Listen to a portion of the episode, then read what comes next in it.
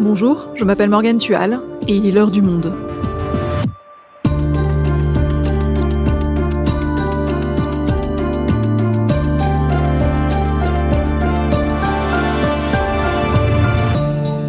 Aujourd'hui, Paris 2024. Nous sommes à moins de 600 jours de la cérémonie d'ouverture des Jeux Olympiques en France. Alors qu'une révision budgétaire à la hausse doit être confirmée dans les prochains jours, plusieurs questions se posent. Le budget est-il en train de déraper? Sommes-nous dans les temps pour préparer ces Jeux très ambitieux? Et seront-ils à la hauteur du projet, celui d'inaugurer une nouvelle ère pour les JO on en parle avec Nicolas Lepelletier, il est journaliste au Monde et suit de près la préparation de ces Jeux olympiques et paralympiques. JO de Paris 2024, y a-t-il des raisons de s'inquiéter? Un épisode produit par Marion Botorel, réalisation Amandine Robillard.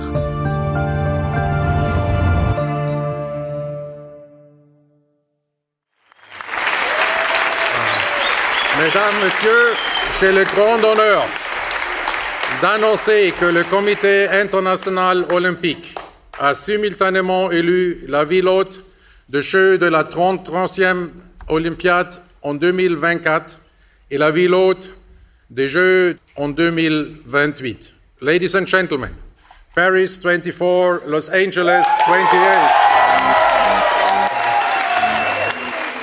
Nous sommes le 13 septembre 2017, à Lima, au Pérou. Cette décision était attendue depuis plusieurs mois. Ce jour-là, c'est désormais officiel. Les membres du Comité international olympique font de Paris la ville hôte des Jeux en 2024. La maire de la ville, Anne Hidalgo, jubile. Elle est là, on la ramène à la maison. Quand on vous accorde les Jeux Olympiques, c'est qu'on vous fait confiance. Quand on vous fait confiance, c'est plus facile de vous faire confiance à vous-même après. Donc beaucoup de confiance qui va arriver, d'optimisme, et je pense que ça va faire du bien à notre pays. Un enthousiasme partagé par Emmanuel Macron et par le champion de canoë Tony Estanguet qui prend la présidence du comité d'organisation de Paris 2024. Je tiens à remercier ces athlètes qui se sont mobilisés. Je pensais à eux tout à l'heure, je me disais, la nouvelle génération d'athlètes qui en 2024 va courir, ils doivent se dire là en ce moment, mais c'est magique. Cinq ans après toutes ces émotions, où en est-on? Les Jeux débutent dans moins de 600 jours, un horizon qui peut paraître encore lointain, mais c'est pourtant dans 20 mois. Alors à quoi s'attendre? Et surtout, sommes-nous prêts?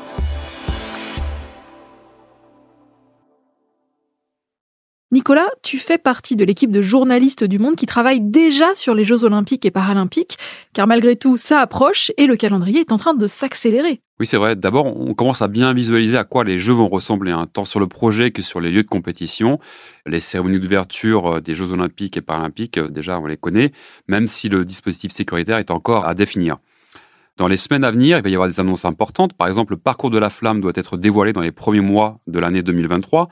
Euh, on saura quels départements ont choisi d'y participer, donc euh, tout ça va ne faire que monter en puissance. Et puis surtout, on va en reparler dans ce podcast, c'est la situation financière de Paris 2024 qui va être particulièrement scrutée. Une augmentation du budget de près de 400 millions d'euros, euh, environ 10% du budget actuel, doit être confirmée dans les prochains jours en conseil d'administration de Paris 2024. Et tout ça, ça laisse craindre un peu un dérapage financier à moins de deux ans maintenant de la cérémonie d'ouverture des Jeux Olympiques.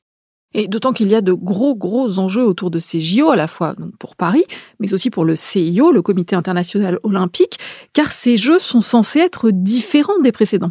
Oui, c'est vrai, le, symbole est fort. Hein, faire revenir les Jeux sans pile après ceux de Paris 1924, ça a été un atout pour la candidature de Paris. Hein, après trois essais infructueux, là, cette fois-ci, c'était la bonne. Le budget aussi est raisonné, hein, 6,2 milliards d'euros annoncés en phase de candidature là où euh, aucune édition olympique depuis Athènes en 2004 n'a fait moins de 10 milliards d'euros. Hein, donc c'est plutôt un, avantage. Enfin, l'ambition des Jeux, elle aussi, est plutôt intéressante. Hein. Le, comité de candidature euh, a présenté un projet pour des Jeux plus sobres, plus inclusifs, mais également plus durables. Il faut noter qu'ils seront strictement paritaires pour la première fois de l'histoire des Jeux Olympiques. Ils seront également ceux qui utiliseront le plus de sites euh, existants. Et euh, l'empreinte carbone de ces jeux sera divisée par deux par rapport à l'édition de Londres en 2012.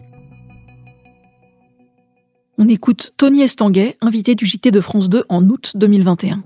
Alors concrètement, ça veut dire qu'on on va construire dix fois moins d'équipements que sur les dernières éditions des Jeux. 95% des équipements qui seront utilisés pour organiser les compétitions sont déjà existants ou temporaires. Et ça, c'est vraiment une vraie mesure. Ça nous permet de diviser par deux les émissions carbone générées par ces Jeux. Par ailleurs, Paris 2024 promet de compenser l'intégralité des émissions de CO2 pendant la compétition.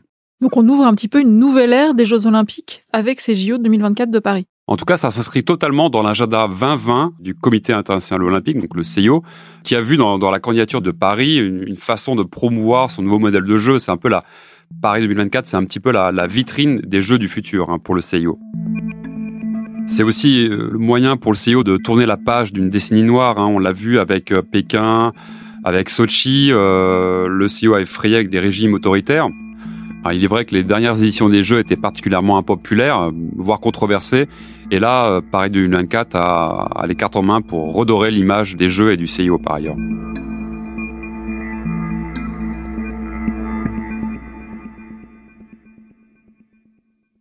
Ces jeux suscitent donc de l'intérêt, de l'attente, et on vient de l'entendre, Paris 2024 compte utiliser 95% d'infrastructures existantes, mais il va quand même y avoir des constructions. C'est vrai qu'il s'agit surtout pour Paris 2024 d'éviter de reproduire les exemples précédents. Hein. On l'a vu avec euh, avec Athènes ou, ou voir euh, voir Rio, hein, des sites des Jeux totalement laissés à l'abandon.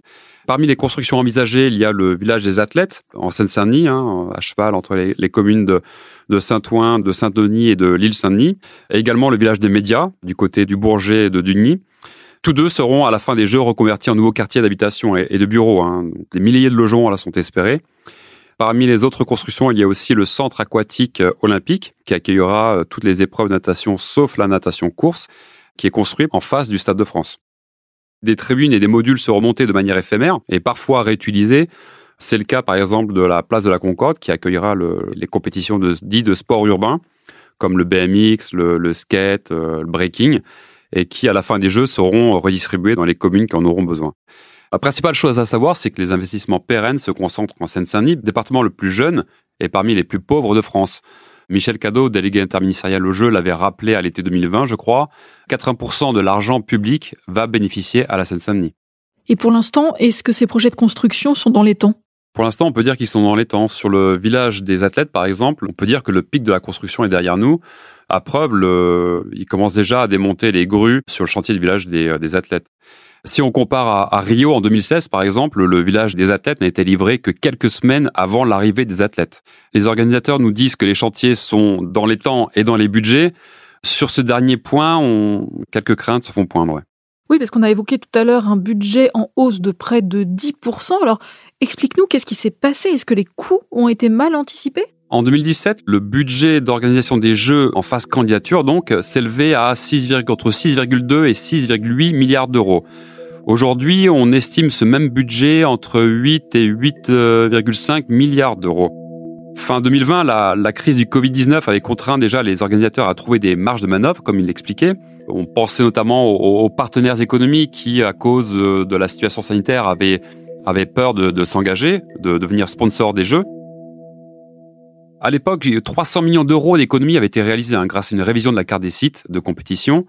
Deux ans plus tard, euh, la situation internationale, la guerre en Ukraine fait flamber les prix, l'inflation gagne tous les pays, et là les organisateurs ont fait face à des difficultés d'approvisionnement en matières premières. Chaque ligne budgétaire maintenant de Paris 2024 est passée au crible. Leur credo maintenant, c'est la chasse au gaspille. Alors c'est par exemple, ils essayent de mutualiser les navettes de transport entre les athlètes, les officiels et ce qu'on appelle la famille olympique, hein, donc les, fédérations, le, CIO euh, et les organisateurs. L'anecdote est marrante, mais elle dit bien jusqu'à quel point ils essaient de trouver des, sources d'économie. Ils essaient également d'arrêter de fournir des croissants et du champagne à toute heure et sur tous les sites de compétition. Ça veut dire qu'ils vont coûter combien ces jeux finalement? Est-ce que c'est un gros dérapage? Parce que on sait bien que souvent pour les JO, la facture est plus salée que prévu. Il faut reconnaître que c'était des événements quand même qui sont extérieurs que le COJO, le comité d'organisation, ne pouvait pas prévoir. Cela étant dit, euh, la facture euh, pour l'instant est autour de 8 milliards et demi, peut-être 9 milliards d'euros, euh, difficile à savoir, ce qui repose la question de la faisabilité de Jeux olympiques à moins de 10 milliards d'euros. Bon, pour l'instant, pas de quoi s'inquiéter, hein, ce n'est rien comparé à des jeux qui avaient vraiment dérapé comme Londres, où le budget initial avait triplé pour atteindre finalement près de 11 milliards d'euros. Le pire exemple étant Pékin qui avait atteint 32 milliards d'euros. Mais c'est vrai que cette hausse interroge parce que l'inflation n'est pas la seule responsable. Des postes de dépenses ont été sous-évalués, d'autres ont été mal anticipés également. Et puis, il existe quand même une réserve pour aléa de 315 millions d'euros dans laquelle les, organisateurs ont, prévu de piocher tout en en gardant la majorité pour la dernière année avant le démarrage des Jeux. Donc euh, tout ça interroge quand même, il ne faudrait pas que ça dérape encore beaucoup.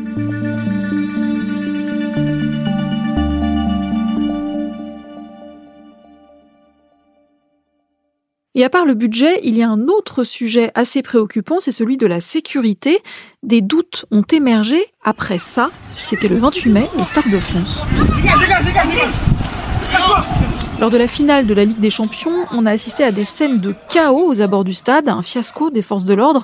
Depuis, la question se pose, même depuis l'étranger, la France est-elle capable d'accueillir et de sécuriser un événement comme les JO c'est vrai que le, le couac du Stade de France a clairement interrogé sur la capacité de la France à gérer les déplacements de foule hein, et assurer la sécurité lors des grands événements sportifs. Tout ça aux, yeux du monde entier. Le préfet de police de Paris, Didier Lallemand, a reconnu dans les semaines qui ont suivi un échec du maintien de l'ordre. Là, pour les Jeux, une, nouvelle organisation est annoncée, mais ça pose question alors que la cérémonie d'ouverture doit se dérouler devant 600 000 personnes. C'est dix fois le Stade de France en configuration olympique. Oui, 600 000 personnes, c'est énorme. Et si on atteint ce chiffre, c'est parce que la cérémonie d'ouverture n'aura pas lieu dans un stade, mais le long de la Seine, c'est bien ça? Oui, la, cérémonie d'ouverture se déroulera sur la Seine et, les spectateurs seront donc le, long de la Seine sur les berges. La cérémonie doit être grandiose, avec le metteur en scène Thomas Joly à la direction artistique notamment. C'est la première fois qu'une cérémonie des Jeux va se dérouler hors d'une enceinte sportive, donc euh, forcément l'enjeu est énorme.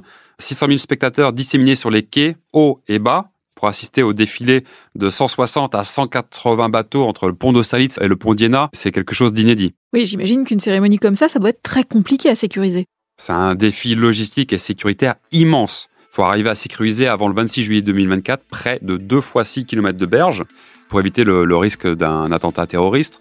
Imaginez euh, le nombre d'appartements qui ont la vue sur la Seine qu'il faudra visiter que les forces de sécurité devront sécuriser. Et ça, c'est sur les quais, mais il faut aussi contrôler l'espace aérien pour se prémunir d'une attaque de drone pendant la cérémonie. Ça, les services en sont pleinement conscients et c'est ce qu'ils redoutent le plus d'ailleurs. Il faudra également assurer la sécurité de centaines de chefs d'État et de gouvernement. C'est un travail si titanesque que la préfecture de police en est inquiétée dès la fin de l'année 2021. Euh, Ils n'étaient pas très chauds hein, pour organiser la cérémonie sur la scène.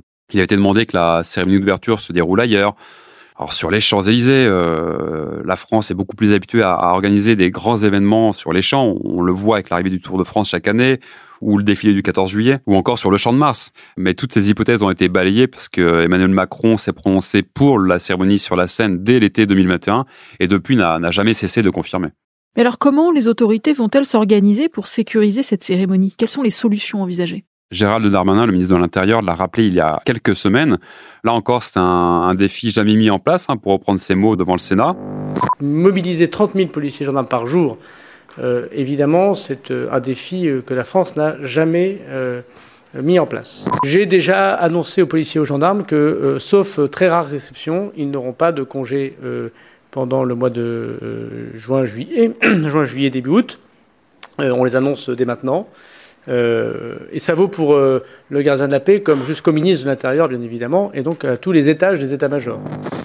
25 000 agents de sécurité privés devront également être recrutés pour assurer la sécurité dans les sites de compétition, dans une filière euh, de sécurité privée qui est déjà en tension. Hein. Faiblesse des salaires, manque de personnel, absence, en tout cas carence dans la formation.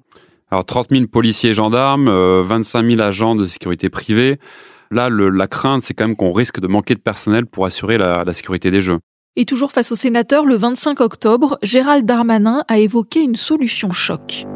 Évidemment, pour nous, euh, l'important et la manœuvre, c'est aussi l'annulation ou le report de tous les événements en France qui demandent des unités de force mobile ou qui demandent euh, voilà, la présence très forte de nombre de policiers. On pense à des grands festivals culturels qui ont lieu pendant l'été, on pense à de grands événements sportifs qui euh, méritent d'être sans doute un peu décalés. Il ne s'agit pas de les interdire, mais de pouvoir les reporter euh, dans le temps, en lien évidemment avec les élus. Je ne dis pas qu'il faut annuler absolument tous les événements, mais en tout cas un certain nombre d'entre eux qui nous permettent évidemment de mobiliser les forces pendant qu'ils sont là, ils ne sont pas ailleurs. Ce qui a fait réagir nombre d'organisateurs de festivals culturels, on a notamment entendu le directeur du Festival des Vieilles Charrues dire que cette décision pourrait entraîner la mort de son festival avec des dépenses qui sont déjà engagées. Mais toutefois, des, discussions euh, ont été engagées et devraient se poursuivre dans les prochains mois pour essayer de trouver une, des solutions. Alors Nicolas, si on fait le point, à 20 mois du début des Jeux Olympiques de Paris, est-ce qu'il faut s'inquiéter de tous ces sujets qu'on vient d'aborder? Oui et non, Morgane. Euh, non, parce que d'abord, le, comité d'organisation a, plutôt bien fait face à des événements qu'il ne pouvait pas prévoir. Encore une fois, le, Covid-19, la guerre en Ukraine, ça, il ne pouvait pas, absolument pas du tout le prévoir, ni même les conséquences économiques que, tout cela pouvait entraîner. Même si la réalité économique a rattrapé les jeux, pour l'instant, l'ambition des jeux telle qu'elle est présentée par les organisateurs, donc des jeux euh, innovants et sublimes, reste préservée. Et puis 600 jours, ça veut dire qu'il reste aussi du temps hein, pour trancher ce que l'on vient d'évoquer. Et 2023 sera particulièrement scruté. Ce sera l'année de l'organisation de la Coupe du Monde de rugby en septembre, qui sera une bonne répétition générale hein, pour les Jeux olympiques et, paralympiques. Bon, tout ça, si toutefois le climat social en France ne vient pas perturber un peu tout ça. Mais euh, la sécurité de la cérémonie d'ouverture, ça fait des mois qu'on en entend parler. Pour l'instant, aucune décision n'a été communiquée forcément, elle continue de poser questions. Et puis l'inflation, par ailleurs, n'a pas fini de, produire encore tous ses effets sur le budget des, Jeux. Alors oui, il reste beaucoup de défis à relever pour les organisateurs des Jeux olympiques et paralympiques de Paris 2024 d'ici à, la cérémonie d'ouverture des, des Jeux, donc le 26 juillet 2024. Merci Nicolas. Merci Morgane.